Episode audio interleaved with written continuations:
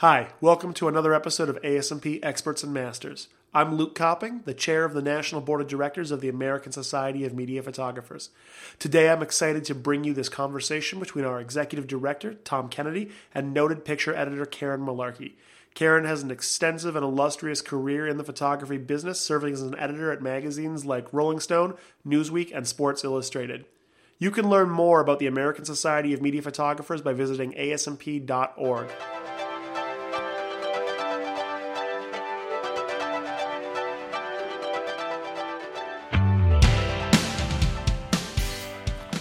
Hello, and welcome to another episode of our podcast series, ASMP Experts and Masters in depth conversations about the art and business of professional photography.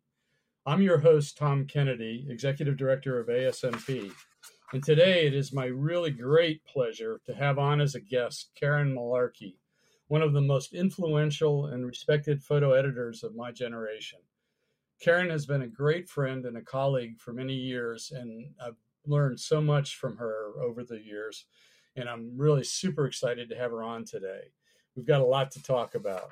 Karen's background is probably well known to a lot of you, but as uh, she's been the most influential photo director at magazines like Rolling Stone, New York, Newsweek, and Sports Illustrated, but that's just a tip of the iceberg of what she's done with visual communication. She's also been an editor on some of the most seminal book projects of the last quarter century, as well as doing documentary film work in high definition television. She's worked in new media, doing digital startups, and she's also uh, curated a number of photo exhibitions and you know high end museum uh, exhibits around the world. So it's you know there's an awful lot to unpack and talk about. So Karen, welcome to the program. Thank you, Tom. I'm glad to be here. And I'd like to start, Karen, by t- you taking me back. I know you got started at Life magazine in the 1960s, and I'm sure you know most of our audience would understand that that was an extremely different time and place, and it was a very challenging environment, to say the least, for a young woman. So take us back there and talk to us a little bit about how you got started, what some of the things experiences were like as you were getting going in this world of photojournalism. Happily. Um, the fact of the matter is, I graduated college in 1964. That makes me 76 this month. And when I got out of college and I went to get a job, I was asked three questions How many words a minute do you type? How fast is your dictation? And do you make good coffee, honey? And the reality was, I could only make coffee. So I had to go to a crash secretarial course for six weeks. And in New York in those days, there were only two, and you had to, you know, be all dressed up in a dress and high heels and the proper foundation garments and carry a purse and wear uh, white gloves. And one of them required wearing a hat. And I looked like hell in hats. So I went to the other one. But after six weeks, I had some really great skills because I'm highly competitive. But even so, I flunked every job uh, interview because I was terrified.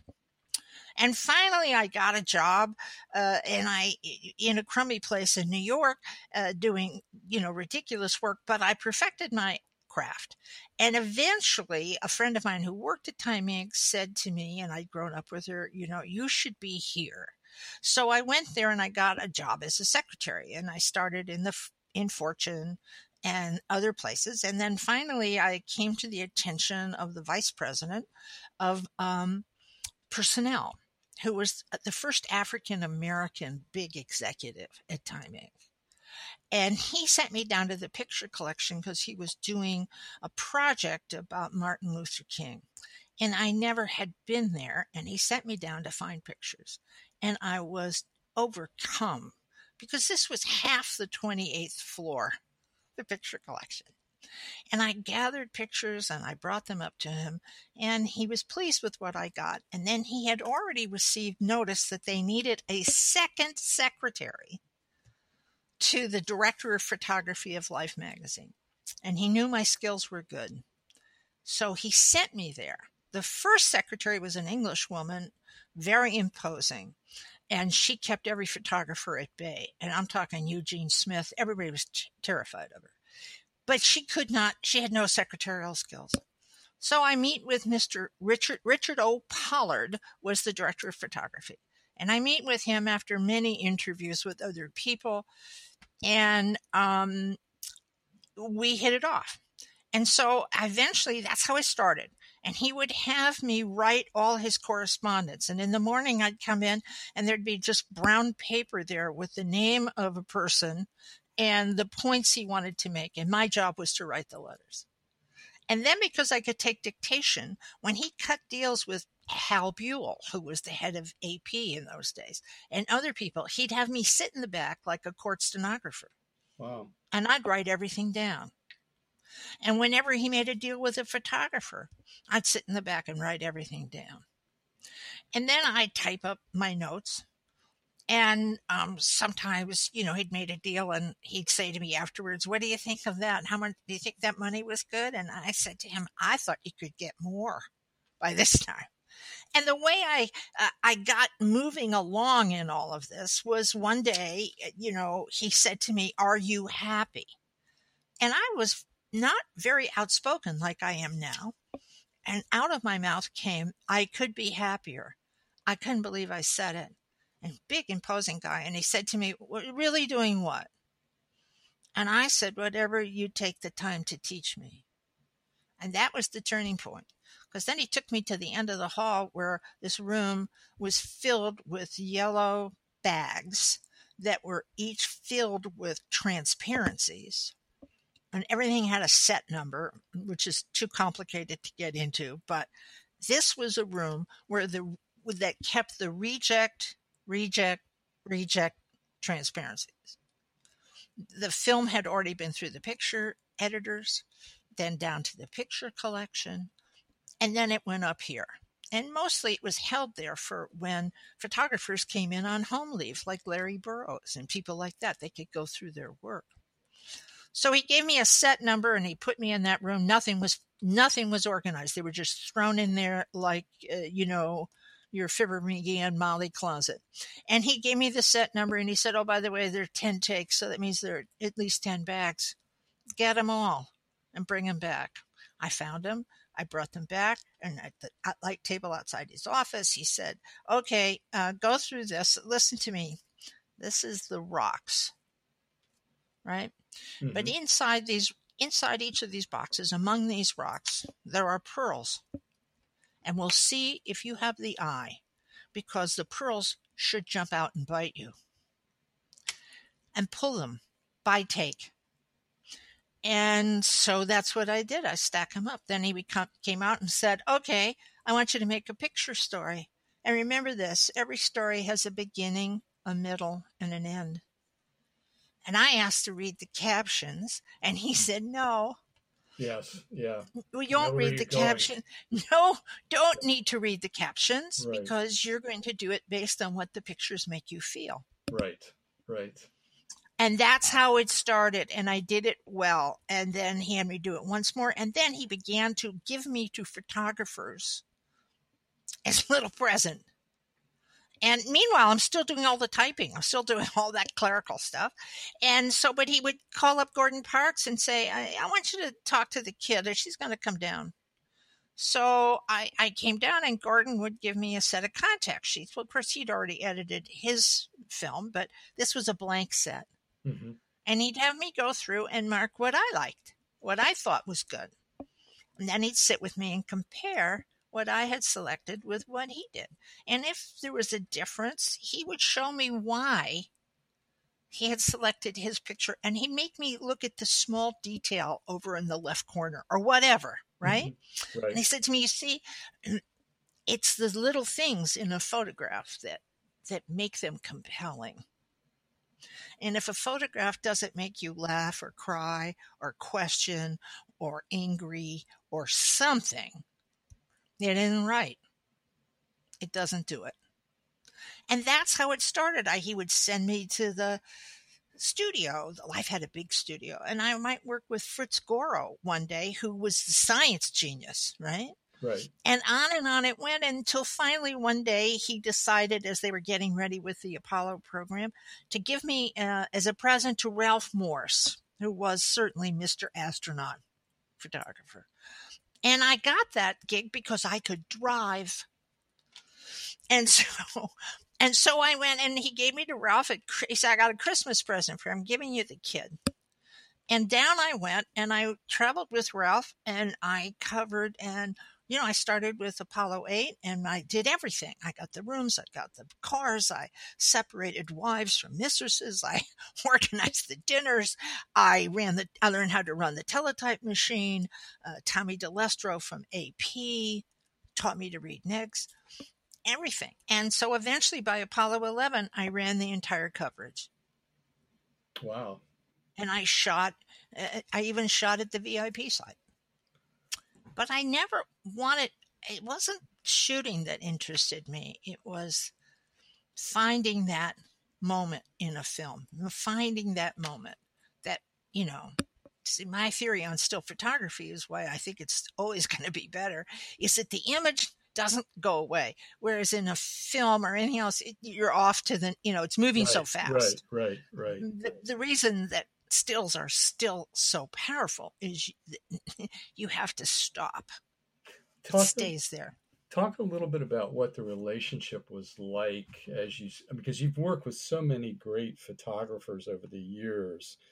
What were you I mean, obviously, you're looking at their work and you're trying to select the, the gems that they produce. And I know from my own experience at National Geographic that part of the art of what you're doing is also you're trying to work with the photographers to really shape how they produce and use their talents. So what was the relation, you know, what what have what have you tried to do in terms of building those kinds of relationships that allow them to trust you to know that you've got their back in terms of trying to draw out the best work? Well, I, I fortunately had a great mentor in Dick Pollard. And I, because I got to sit in the room and do all that stuff, all those things, I watched how he worked with photographers. And some of them he was gentle with them. And some of them he was tough with them. And he seemed to intuitively know when to show the carrot and when to apply the stick and that was that was something I observed firsthand, and I began to uh, develop that same gift. And when I, you know, like when I did the Apollo 11, I, I don't know, I had 12 or 15 photographers. Each one had, you know, huge egos. And, and it was a question of how to uh, handle each one. But then when it came down to the deadline and I would say to them, look, here's the deal. if I don't have the film by such and such, you know, you I'm going to turn you in. And I mean, I, and, and you had to be fir- at a certain point, you, you help, you mold, you might say from looking at a take, I think we're close, but we're not quite there. Karen, hold on just for a second. I've got to change um, something and we'll pick it up. Don't worry, this will cut out. Okay, I'm back. Um, so let me just. Uh, so how do I motivate people? When I worked with Annie Leibovitz in the beginning, you know, we were printing on toilet paper, right? This was not, and so, it, and we didn't run a lot of color. This is, goes back to 74, 75, right? And so we weren't running a lot of color. So we mostly shot black and white. But I knew that I needed color for either a cover or a lead shot.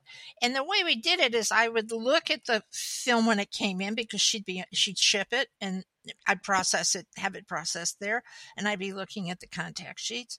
And I would say to her, gee, it looks to me like, you know, the lead singer is, you know, the girlfriend has left the lead singer and she's with the drummer, right? Something like that, right? Something that sort of I got out of her pictures. Okay and she would say, and she always called me Chuchu. Chuchu, you're right.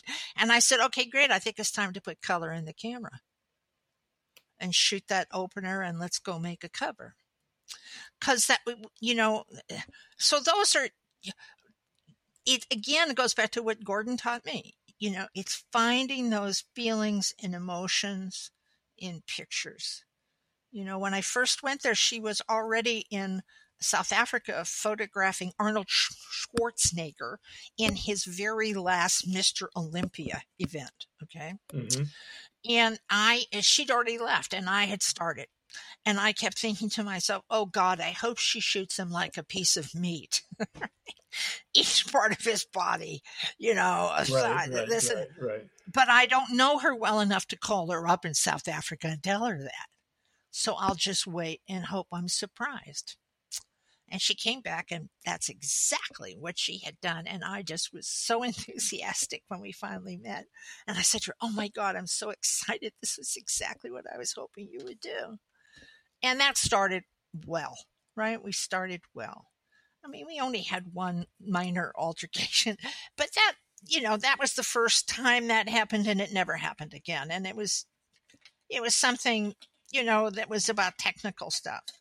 And, did, and go ahead. Sorry. No, that's okay.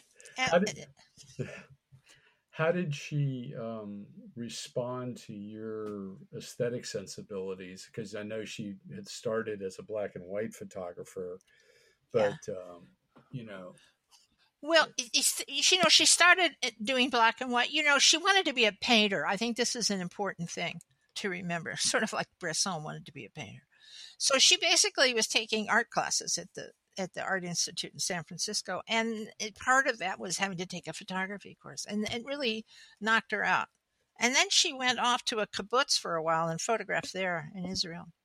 And then she came back and she was really into the photography thing and her her her visual aesthetic is beyond belief brilliant. And a lot of what she does is influenced by paintings. Okay. But she did not have technical skills. Now, I came from Life magazine where people had amazing technical skills. And nobody ever shot Tri-X at 1600 unless they were in a closet or a or in a, a coal mine with just a headlamp on. And she always shot at 1600 in the beginning. And so, you know, we had a conversation about that. And initially, you know, she wanted me to know that was her style. And I told her I thought it was because she didn't know how to shoot it normal. And that was, you know, a little jarring, but I was right. And, you know, she knew my background and that made her anxious about me. I thought she was brilliant, so I was anxious about her. Right, right. And it was really for me the first kind of true one-on-one relationship with a photographer. You did know, that I, did that excite you to have that ability? Yeah, and it, it, it, was scary. It was scary, and it mm-hmm. you know it's part of my theory that um, fear is a great motivator. I often practice that with photographers, but it's true. And so, you know, we had that little moment and my response to her because i could see she really wanted to go off was you know don't don't let's not talk about it let me just make you an offer i i can help make your technical skills better i'll hire assistants for you. You can eat them. I don't care. They're a dime a dozen. I said, and and so that's what I'm going to help you with. And you know what you're going to help me with? You're going to help me see better. And I think that's a perfectly symbiotic relationship. Yeah, that sounds like a great trade. Um, and I said, so, you know, think about it. And, you know, you don't have to say anything now, but let me know what you think. And she walked out. And then a few minutes later, she came back and she said, I think that's a good deal. I said, me too. And we shook hands and that was it. And, you know, that was it. She, you know, one time said to me, I don't know why you like this one picture so much that I had on the wall, which was a shot of her taken uh, down in Plains, Georgia, uh, at Jimmy Carter's church, and I could see she was scooting down, and I could see her in the bumper of the car. And she said to me, I, I don't know why you like that picture. Why do you always have that picture up? And I said, Because I actually get to see you working, which makes me very happy. And years later, after she gave me so much grief about that, I went to a huge show she had and I walked in, and the first photograph you saw, huge, was that very picture. Interesting. Interesting. Oh, yeah. So I waited and I walked over to her and I just looked at her and she knew what was coming. And I looked at her and I said, My, my, my, what a wonderful photograph to see when you walk off the door. Oh, the elevator. I said, Where, where have I seen that before? she laughed, I laughed. So, you know, you you learn this kind of stuff trial and error but it was a great opportunity for me to learn how to talk to a very gifted artist who was mm, could be very difficult and demanding. And how to do that and not lose your own self was a really great lesson, which I, over the years, have been able to apply and perfect. Okay, so I give Annie much credit for helping get get me teach me though she may not have known it at the time how to um, deal with somebody in both a kind and firm fashion. That's great. And you know thinking about that period and kind of the relationship that you had and you know, i remember the how groundbreaking and uh, seminal also it was to have Richard Avedon's ah. work, the you know the Portraits of America and the People in Power. Um, what was that like? Well, interesting. I, I, can't take no credit for that assignment. Actually, that credit goes fully to Jann, and that was his idea. Now, part of that was, you know, he wanted to move to New York and he wanted to be even more famous, which is why we moved. But Avedon, uh, you know, undertook this. He had his own people to help him, and um, and then he came to New York. He came from New York to San Francisco because that's where we were at the time. And, uh, and initially, he didn't know Roger Black, the art director, who was hugely talented, and he didn't know, um, you know, any of the us. So he had Bea Feitler, who was brilliant art director come and begin the layout process. But once he met Roger and all of us, he realized he was in very safe hands. And I got to spend a lot of time with him. And he was, you know, I was so sure he was going to, you know, be, you know, I'm Richard Avedon and you're not, which is exactly who he was not. Right. And so we, we had a great time together. And I went and took him to see Christo's fence, and we just we always remained uh, good friends. And and he was a great teacher. See, when you have people like that, they're great teachers. If you, you know, it's all about listening. when I started with Pollard and he would send me out with photographers, he would say to me, the first rule was speak only when spoken to. Mm-hmm and write down your questions. You can learn a lot through observation and listening. That's uh, that's certainly been my mantra over the years. And uh, and and the great photographers, yeah, and great photographers don't like to talk much when they're doing work. You know, Cartier-Bresson talks about that. You know, you just you wait. You know, you you don't need to say much because you don't want to be involved. You don't want to create the picture. You want your subject to create the picture, and you want to be smart enough to know when to push the button. One of the uh, things that struck me, uh, especially thinking about your transition from Rolling Stone to New York Magazine, is that in both cases you were you were doing this, you know, you were doing that kind of photojournalism that really is based on observation and, and, and, and, close scrutiny of subjects in action.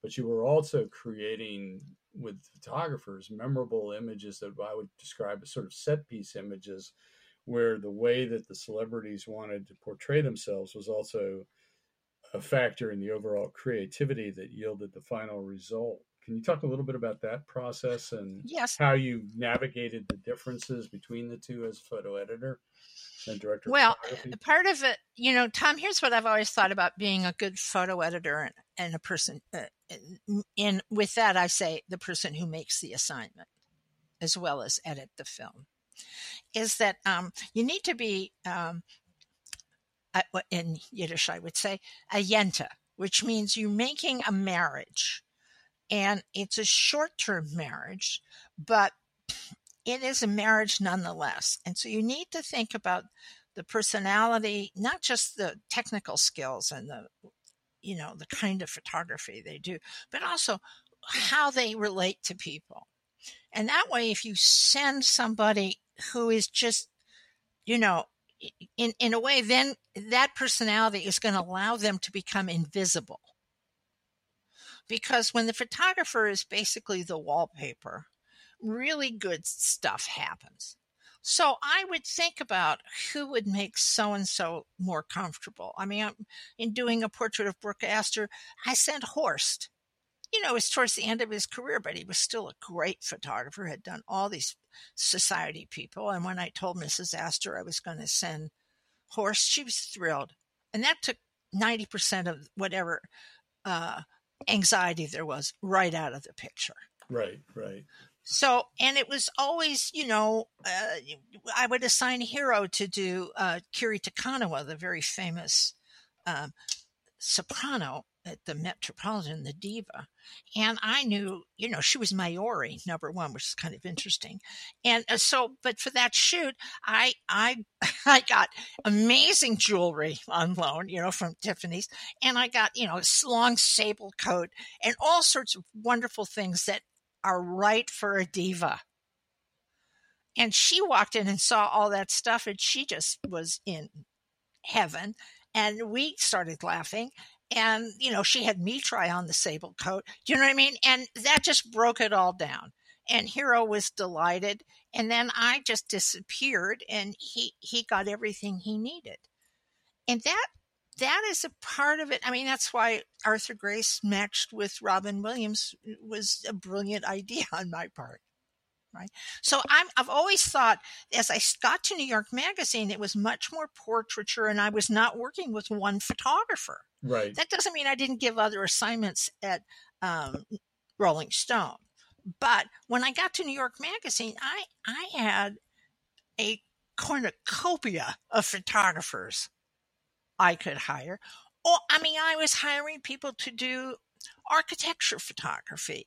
I was hiring people to do, you know, food photography, portraits, hard news, you know, all kinds of things. So I suddenly had this ability to meet and look at and expand out and find photographers who I would never have encountered at Rolling Stone. Right, and I and I I felt that same sense of excitement when I started at National Geographic and began to try to you know broaden the, the kind of the scope of who we were working with and what they were bringing to the table as photographers. Did it change your sense of aesthetics at all? Having oh, the ability to expand your repertoire, so to speak.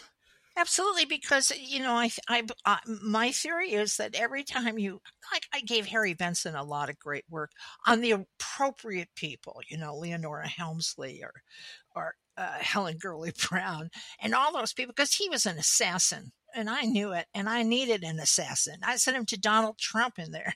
Hades, the perfect. And I knew he was an assassin, and I knew those people would, you know, would expose themselves instantaneously right? And he's an old Fleet Street guy, so he he got it. So he was the perfect person.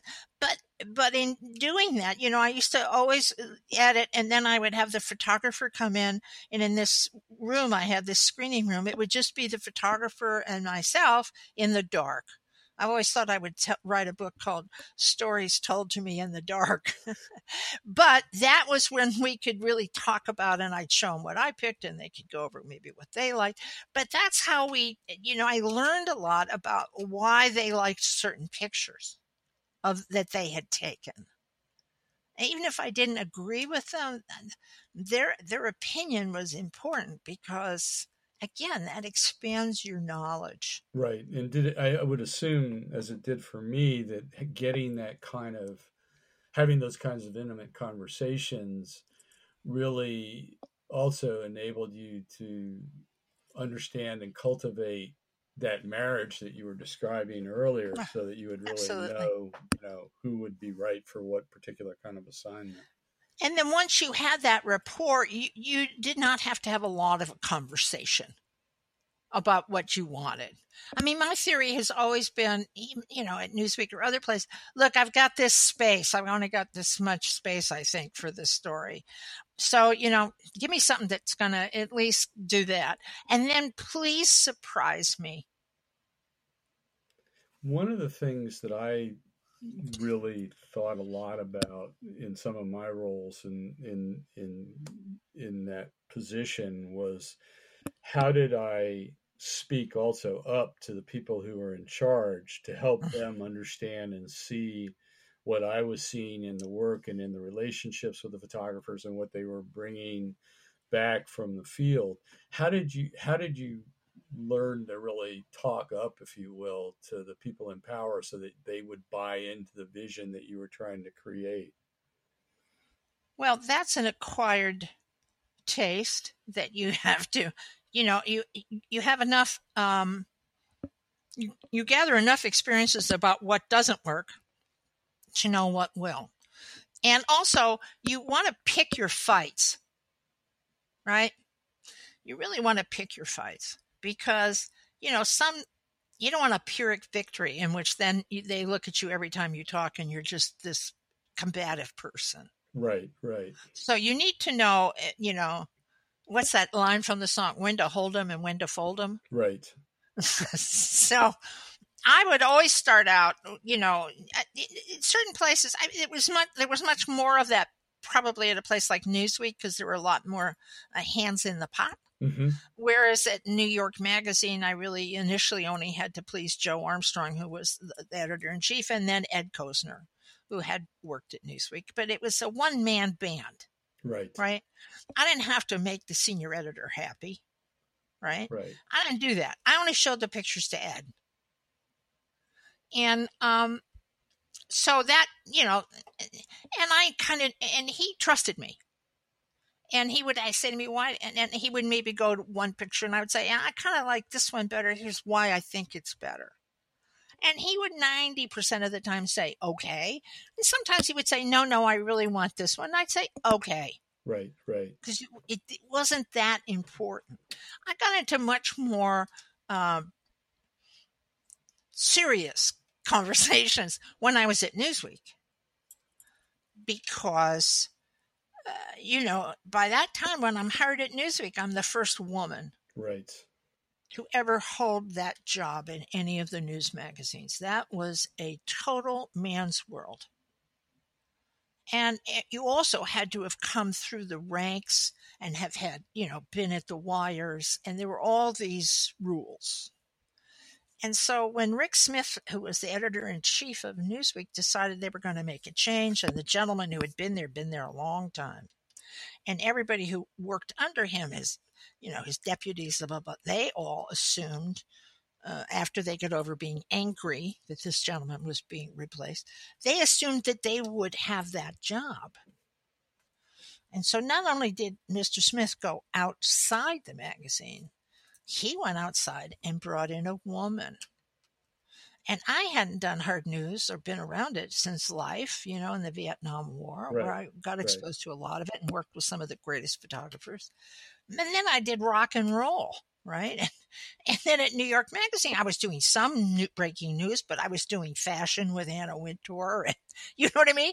Portraiture and da da da. So when they initially called me, I I I asked the person who called me, who I'd worked with at Rolling Stone. It was his idea to call me. It, it suggests me. I I thought they had you know made the wrong phone call. I said, "Are you sure you know what you're doing?" And, and really? And he goes, "Yeah." So I had a series of interviews, and the last one was with Mr. Smith, and we'd been through a number of things, and so he offered me the job and I I you know I knew what I'd be walking into because I'd done my due diligence. Uh-huh. And I basically said to him, you know, I would come, but I had a couple of preconditions. And, and one was that I wanted a public coronation. and by that I meant they had this thing called Top of the Week at Newsweek. And I said, I want I want a reception up there and I'm going to invite not only, you know, I'm going to invite every time photographer, all the freelance photographers. My mother will come. I said, and I want them to see you put the crown on my head so they'll understand that I only answer to you. Nobody else, no senior editor is going to tell me, and not even the assistant managing editors. If I disagree with them, I'm going to take it to you. And I only answer to you. I, this is in the last interview. Okay. And I said, and my other, I have another condition, which is I want to hire one photographer. I want to steal one photographer from Time Magazine as a staff photographer. And that'll get everybody's attention on the, on the photographer side. in in who are working for who are staff photographers at Newsweek. That'll get their attention. Trust me. okay. And I said, and the last one is I'm going to go to every senior editor because they had a habit over there of just treating the photography department like something they stepped in and were scraping off their shoe. And they were horrible, these senior editors. And they, you know, used to reduce the photo researchers to tears and they were just dreadful. And I'd done my uh, homework on that. And I said, so I'm going to, I want you to know I'm going to go to every single senior editor if you give me this job and I'm going to tell them how excited I am to work with them and that if they ever have any issues with anybody who works for me, and mind you, the lab worked for me too. yes, any issue in any way, shape, or form, they have only to call me or come up to my office, tell me about it, and I'll fix it. But I'm going to tell them that if they go after anybody who works for me, and misbehaves with them and embarrasses them in public, I will assume they have done it to me. And I will tell them that would be one of the big mistakes of their life. Because I'm a snake and I'll wait in the grass and I will get them. And I will get them in front of you and you're going to let me do it because I'll only have to do it once. And those were my conditions. And I said to him, looking at my watch, because I had to get back for deadline at New York, I said to him, now that's a lot to ask. I realize it's a whole lot to ask. So you're probably going to want to think about that. And I have to get back to the office anyway, because I'm closing pages. So I thank you for everything. It's been wonderful. And so how and did he said, I got up to leave and he said, why don't you sit down? I think you should sit down. Okay. We shook hands and that was it. And in fact, when I started, many of the most important people that I needed in the department wanted to leave. Uh, I'm not going to give you names, right, but right, they right. did. Yeah. I'm And they made me know that. They told me that. And I was very nervous about taking the job for sure. And when I was deciding whether or not to really say yes, I was uh, I had two people, two photographers who I knew really well, uh, come over, and they both said to me I had to do it. And one was Steve McCurry, and the other was Jim Nachtwey. Wow. That's that's good. That's good company. Yeah, but we're talking not that you know Nachtwey was just getting Yeah. going, yeah, right? Yeah. This is you know 1984. Right. And so, and I said, but I'm terrified. You know, I haven't done news, and uh, you know, it's going to be whatever. And they and and they said, that's okay. You'll do. You can do this. You can do this because they worked with me on other situations. So I took the job, and and it was a challenge. And but I, you know, the people who wanted to leave, who I knew were integral to my survival there in the photo department. I, I told a number of them, uh, one in particular who was really important, and I knew it. I said to that person, "Listen, do me a here before you walk out the door. I'll make you a deal. If you'll stick with me for two months, you will see that your life here is so much better than it's ever been, and none of the Wallendas—that's what we call the top editors—will ever mess with you again." nobody will get to you again because they'll have to go through me. And I'm going to give you a lot of freedom because I trust you. And you will find that in two months, my guess is you'll want to stay. And if you don't, I will use every key on my keychain to get you the job you want. That's the kind in- of deal that's hard to refuse. Well, that's all about how it works, isn't right, it? Right. you make a deal other than you're not the you know you're not Don Corleone, which means there'll be a horse's head in your bed, Right. but you make a deal that is advantageous to the person you're talking to. Right. There has to be something good for them. Right. And I mean, it's wise to see that that's the kind of the quid pro quo that drives Yeah, so much of the and- creative relationship. It is. And so the, everything after that was fantastic. And these kids had been so abused that when I had the first, you know, I'd come upstairs after the morning meeting on a Tuesday and I we'd all get together and I would tell them what the lineup was as of that 20 minutes. And I would ask for ideas and these kids just didn't speak. hmm And so I said to them, it is a big department. And I said, listen, I'm going to tell you something. There are no stupid ideas. Right. Crucial. Crucial for the no creative stupid ideas your idea may not be the idea that's the final idea, but it's going to trigger an idea in somebody else. And then that's going to trigger something else. And eventually we're all going to come up with the absolute right solution.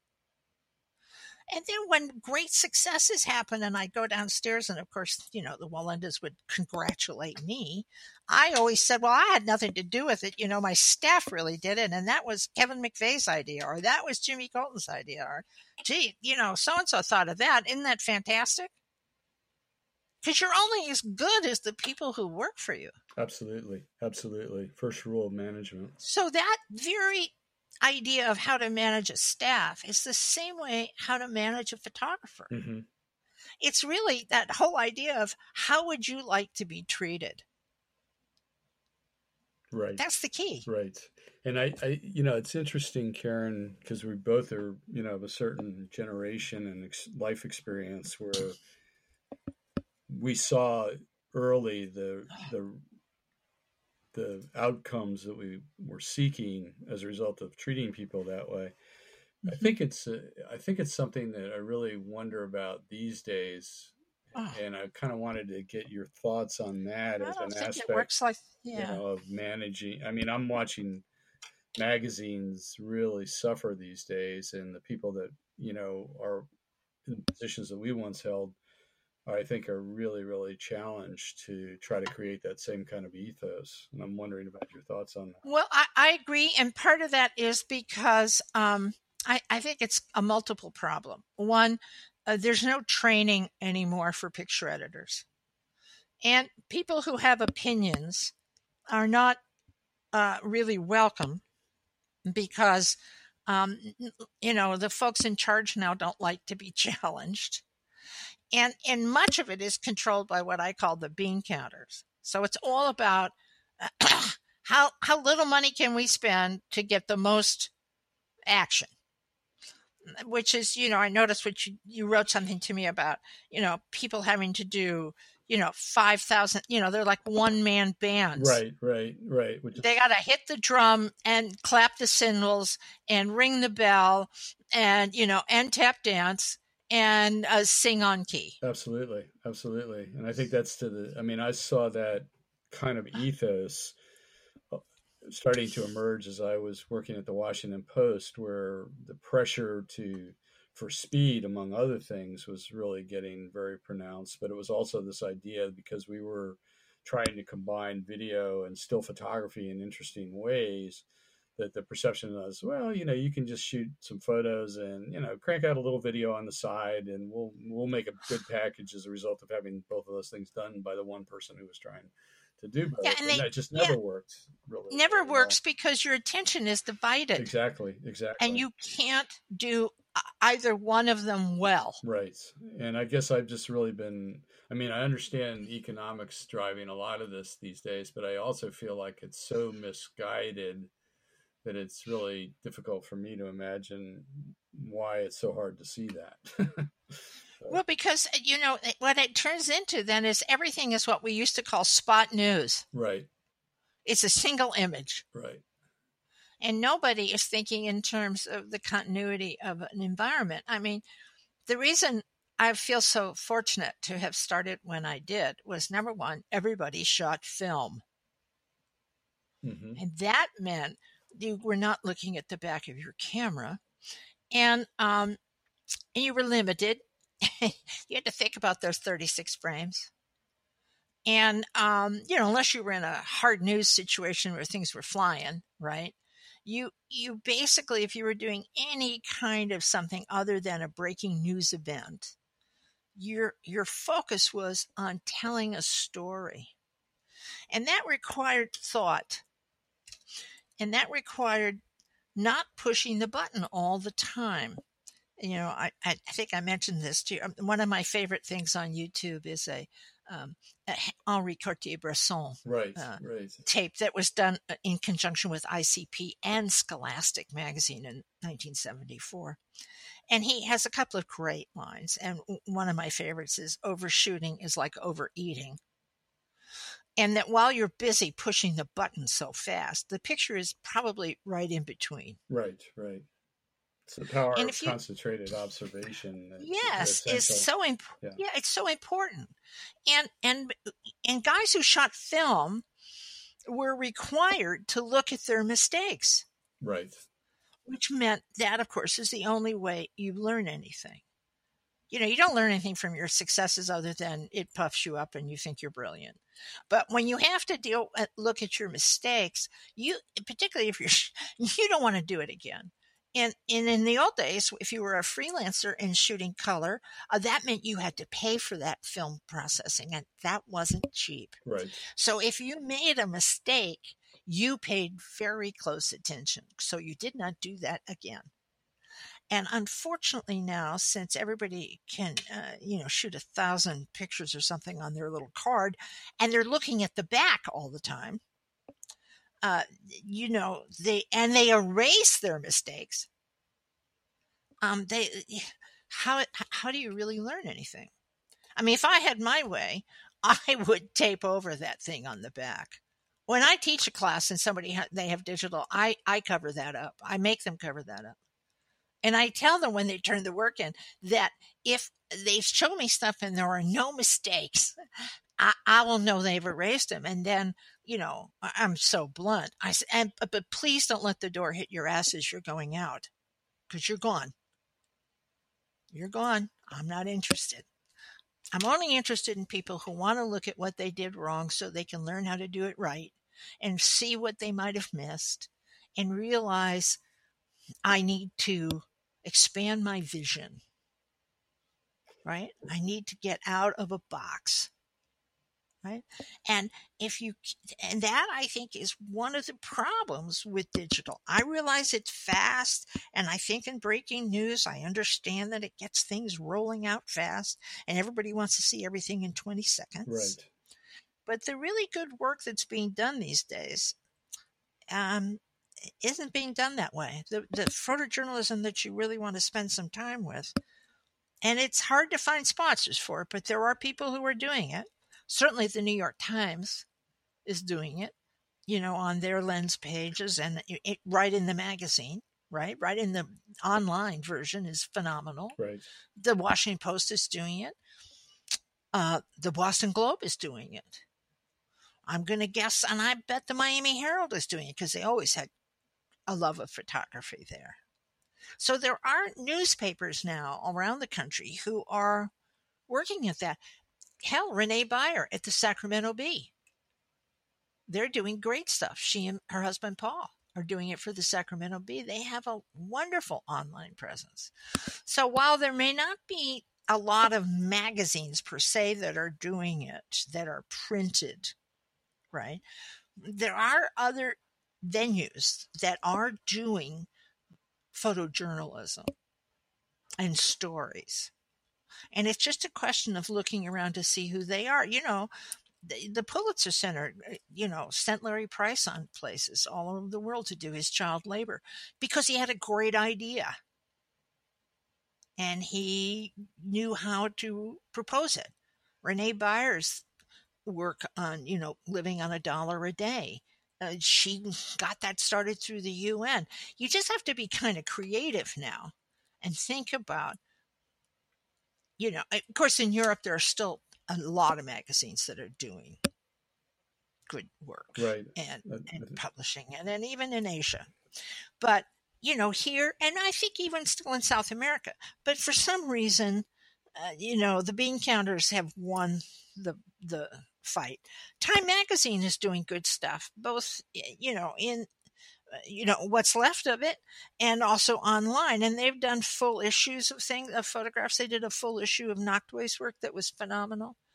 But they're you know now they've been sold for 20 cents right? And who knows who's got them. Right, and I guess that's that brings up a question for me that obviously uh, must occur to you as well, based on your life experience, which is what do you, where do you advise photographers to look for the most opportunities now? Because I think you know some of the plight of magazines in this day and age calls into question that as a primary uh, vehicle or primary objective for young photographers. Where, if you're, you know, seeing photographers who are just getting started, where are you seeing the opportunities most uh, attractive for them at that stage of their careers?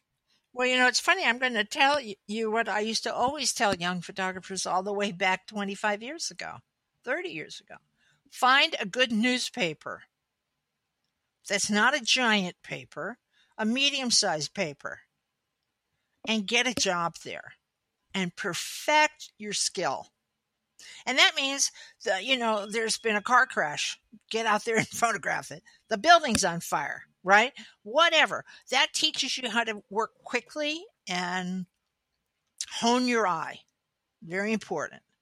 And then once you've got those skills, you can begin to market that and move it up. And at the same time, I'd be looking on on the you know looking online mm-hmm. who's doing interesting photo stories? Who's publishing good stuff? Who is taking the risk? Right? Right. Who's funding? I mean that's why i brought up the pulitzer right, center. right.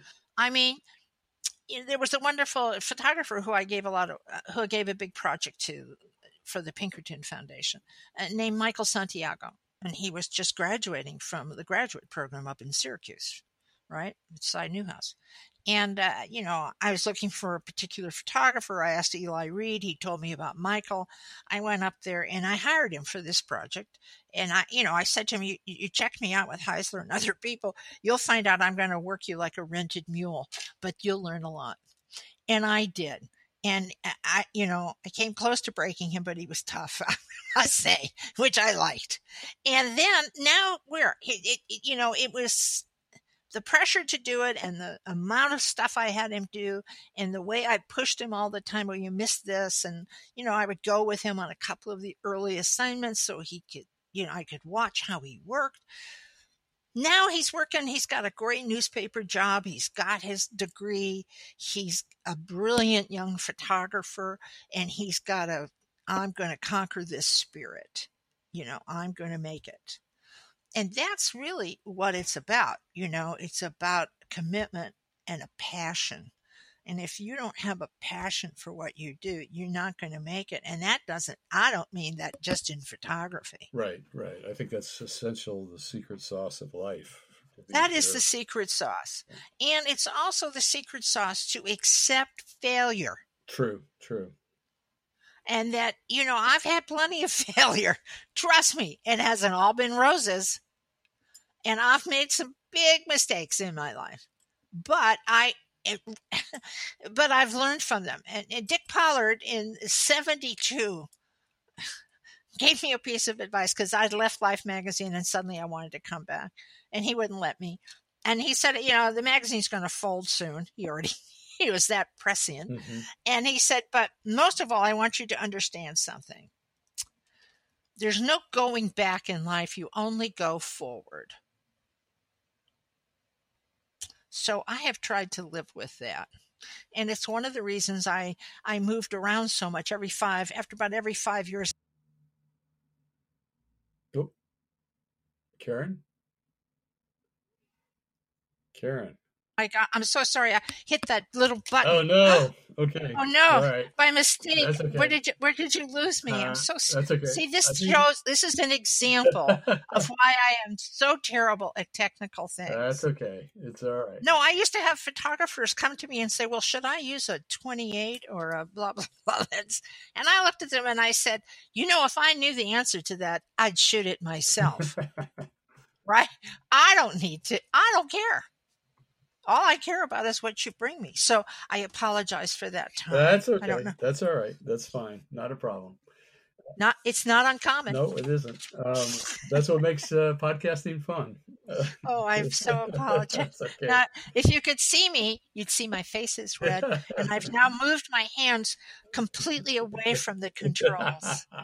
excellent, excellent. They are folded in my lap. Good. Um, so, thinking about you know, sort of a what would you say are the primary attributes that a someone who's going to handle the reins as a director of photography or be a superb photo editor who is the kind of person like yourself who cultivates photographers and works with them to bring out the best in their talents. What kinds of attributes do you think they need, and where should they, how should they be going about trying to cultivate those attributes? Well, th- that's a good question. I, I have this theory uh, that really fine photographers, um,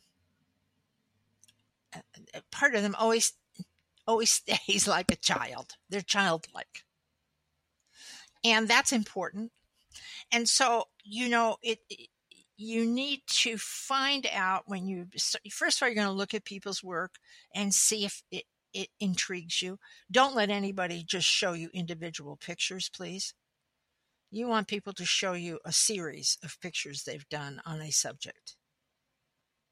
You want to see if they understand the concept of a photo story, of how to tell a story, even if you're going to only use a single picture. Because in trying to, to shoot a story with a beginning, a middle, and an end, they will find that gem moment. But if you're just going out to shoot one frame, the chances are, you know, it's going to be the spot news grab picture and it's not going to be have a lot of soul necessarily. So that's one of the things. I think you need to spend some time with the photographers finding out uh, what they like besides photography you know what music do they like? What uh, you know do they go to the theater? What you know do they have an artist that they're interested in? Do they you know do they like painting? Are they you know what uh, what strikes them visually? What what alerts their creative senses? So they're more dimensional right? I always tried to find out the backstory. When i was start i mean i gave herb ritts his first work why and but I spent time with him finding out what his background was, where he came from, why he picked up a camera, what he hoped to do with that camera, what it was he wanted to see. So I knew him. I knew all the photographers that I assigned over the years. I cultivated some a really close friendship, others I wanted to know what made them tick. And I wanted them to know what made me tick right? So that that sharing of experiences and that sharing of what turns you on visually is extremely important if you're going to run a department. And that whole concept of treating people the way you want to be treated. Now, that doesn't mean I didn't lose my temper. Okay? And that doesn't mean that I didn't have standoffs with photographers at times. I mean, I have a wonderful uh, piece of memorabilia here that uh, uh came from the Washington photographers, the Washington D.C. photographers, because one day I was on the phone with them at Newsweek and I was telling them something I wanted them to do, and it was a conference call. You know, I was on speakerphone, and they all began to push back. Why do we have to do that? I don't understand. I don't like that idea. Blah blah blah blah blah. And I let him vent for a little bit. And I said, well, I'm going to tell you why, uh, uh, why you have to do this. Okay. There's really, there's two reasons and they're kind of tied for first place. Uh, one is the last time I looked, I was wearing the captain's hat. But I think actually the best answer is because I just told you to do it. I told you so. That's why. Right. That's it. And I believe that's the beginning and the end of the conversation.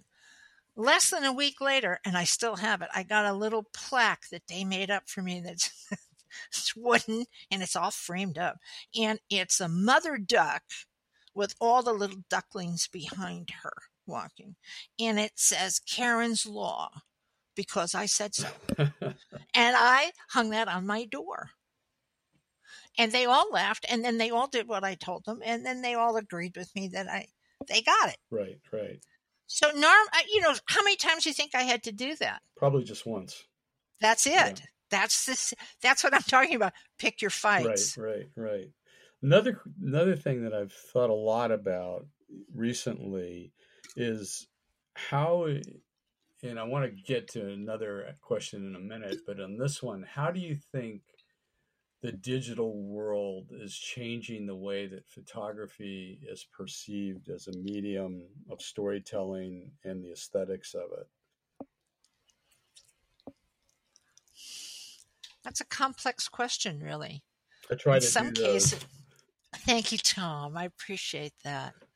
Um, I think on some levels, it has made storytelling um, available to a wider audience than just people who would pick up a magazine. Right? Right.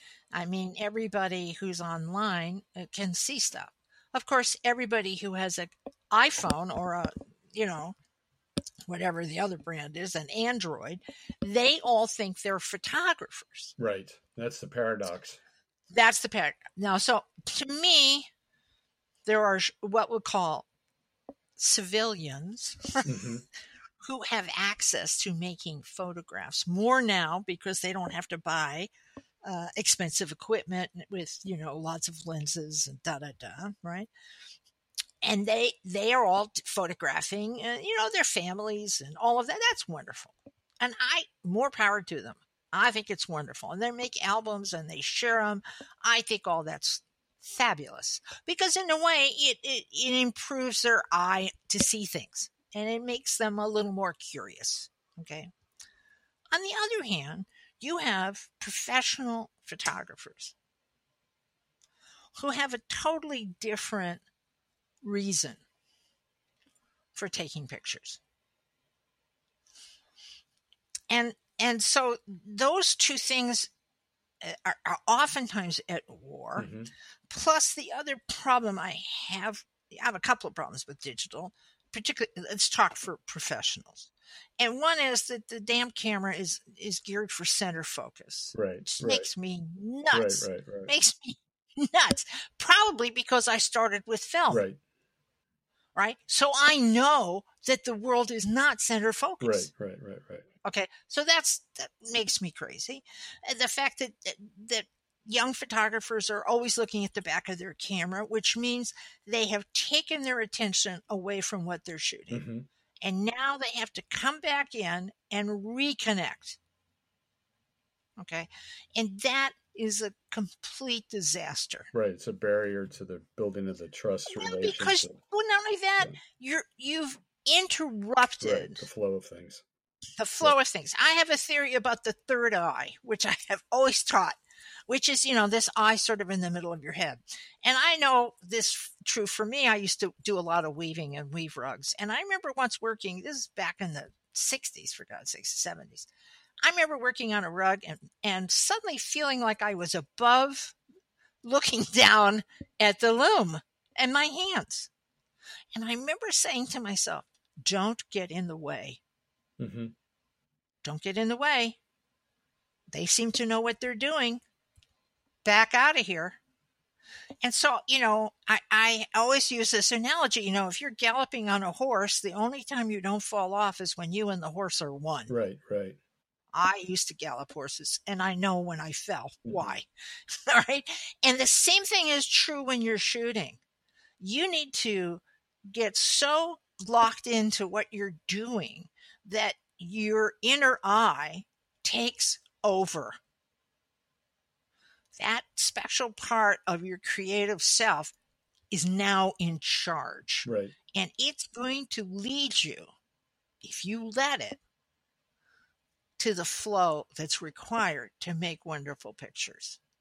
Good stuff, Karen. Good stuff.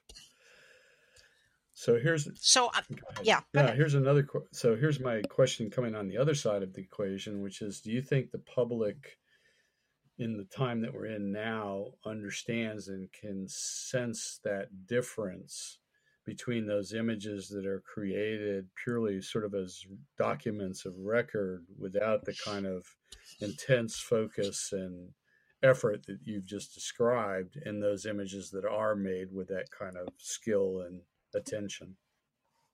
well, you know, I think it's the pearls and rocks going back to Dick Pollard. I I believe that the run of the mill stuff that gets out there, you know, that's one thing.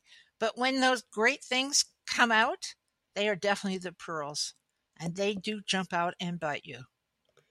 And they do make people take their breath away. And they do affect change. Mm-hmm. Whether it be the bodies washing up on the shore of the you know the babies who Right, the- drowned at yeah, sea yeah, in the Mediterranean, whether it be the refugees in the camps, whether it be the little girl crying after she's been separated from her mother Mhm. and stuck in some awful place in Texas.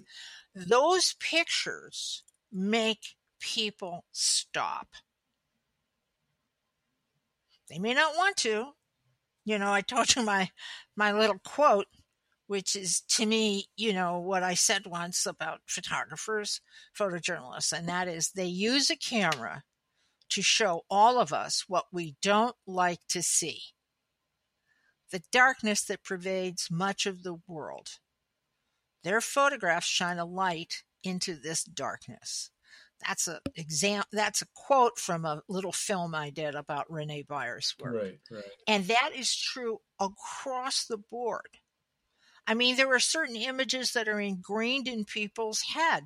You know, during the Vietnam War, it was Eddie Adams's picture of the guy being assassinated, Right, right? right. And you have only to people of our generation put your finger to your head Mm-hmm. like a gun, Mhm. and they all know the picture. Right, right.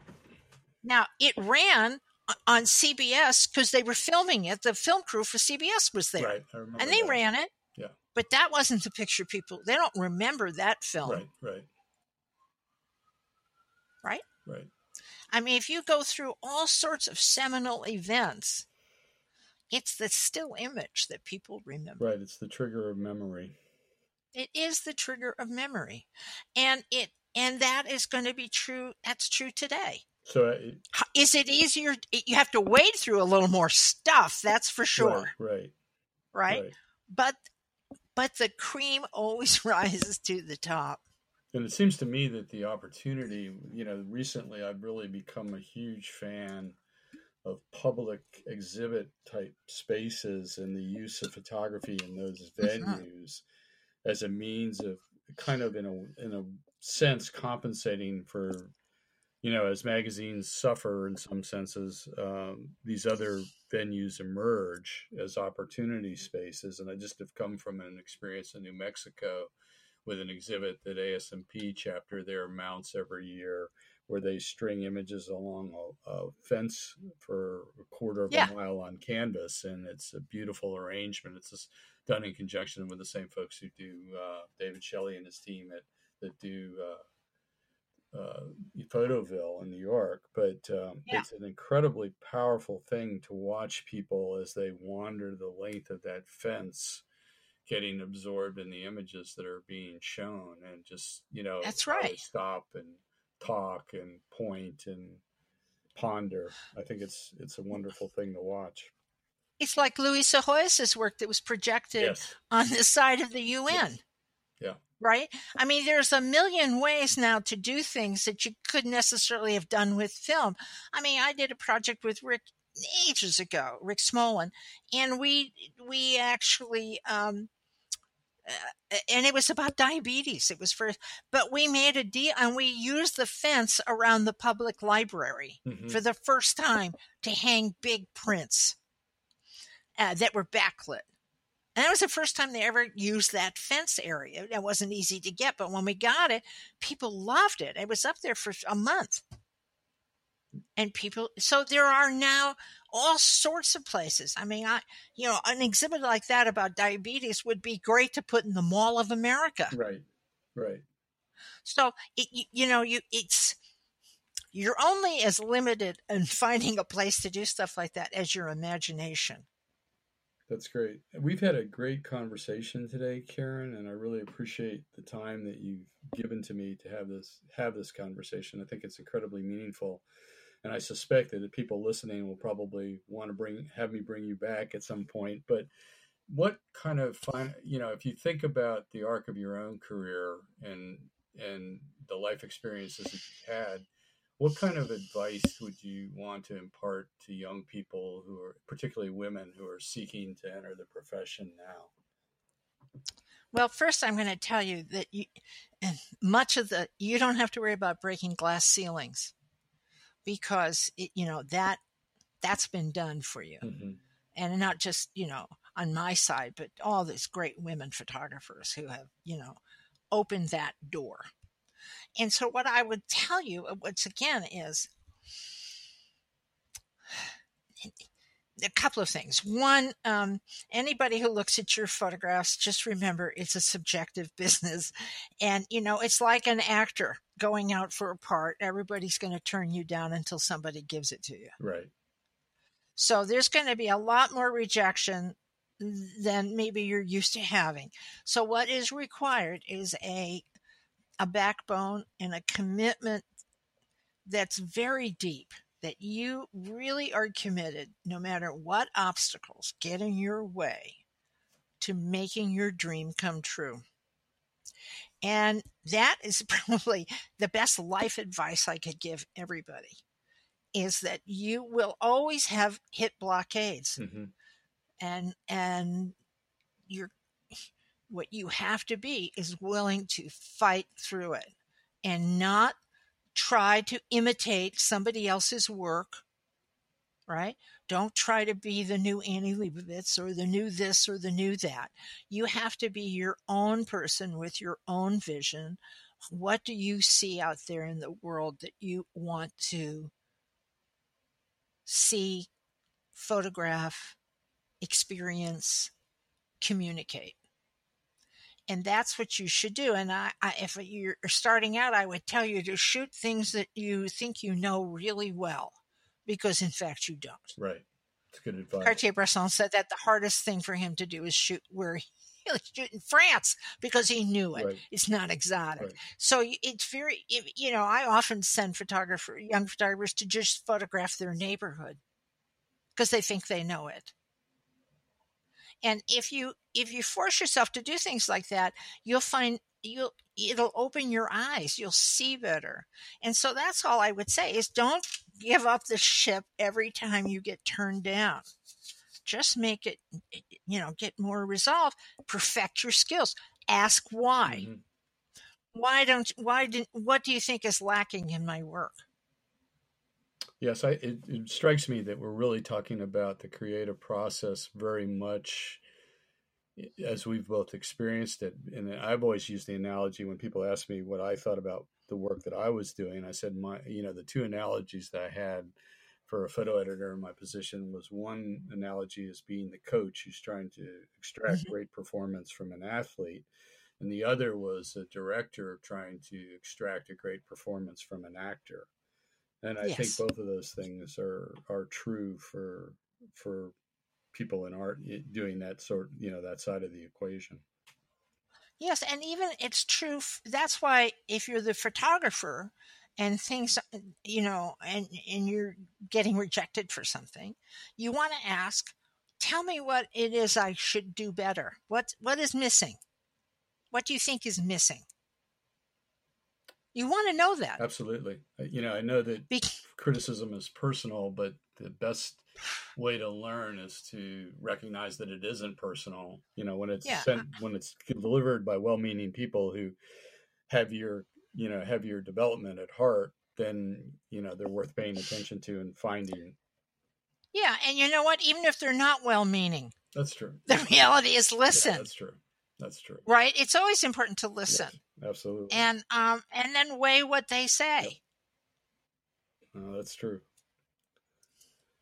so that you know that i i'm a i've been doing some coaching and i may be doing some more with a particular with a graduate school of journalism. It seems to be in works here that it may happen.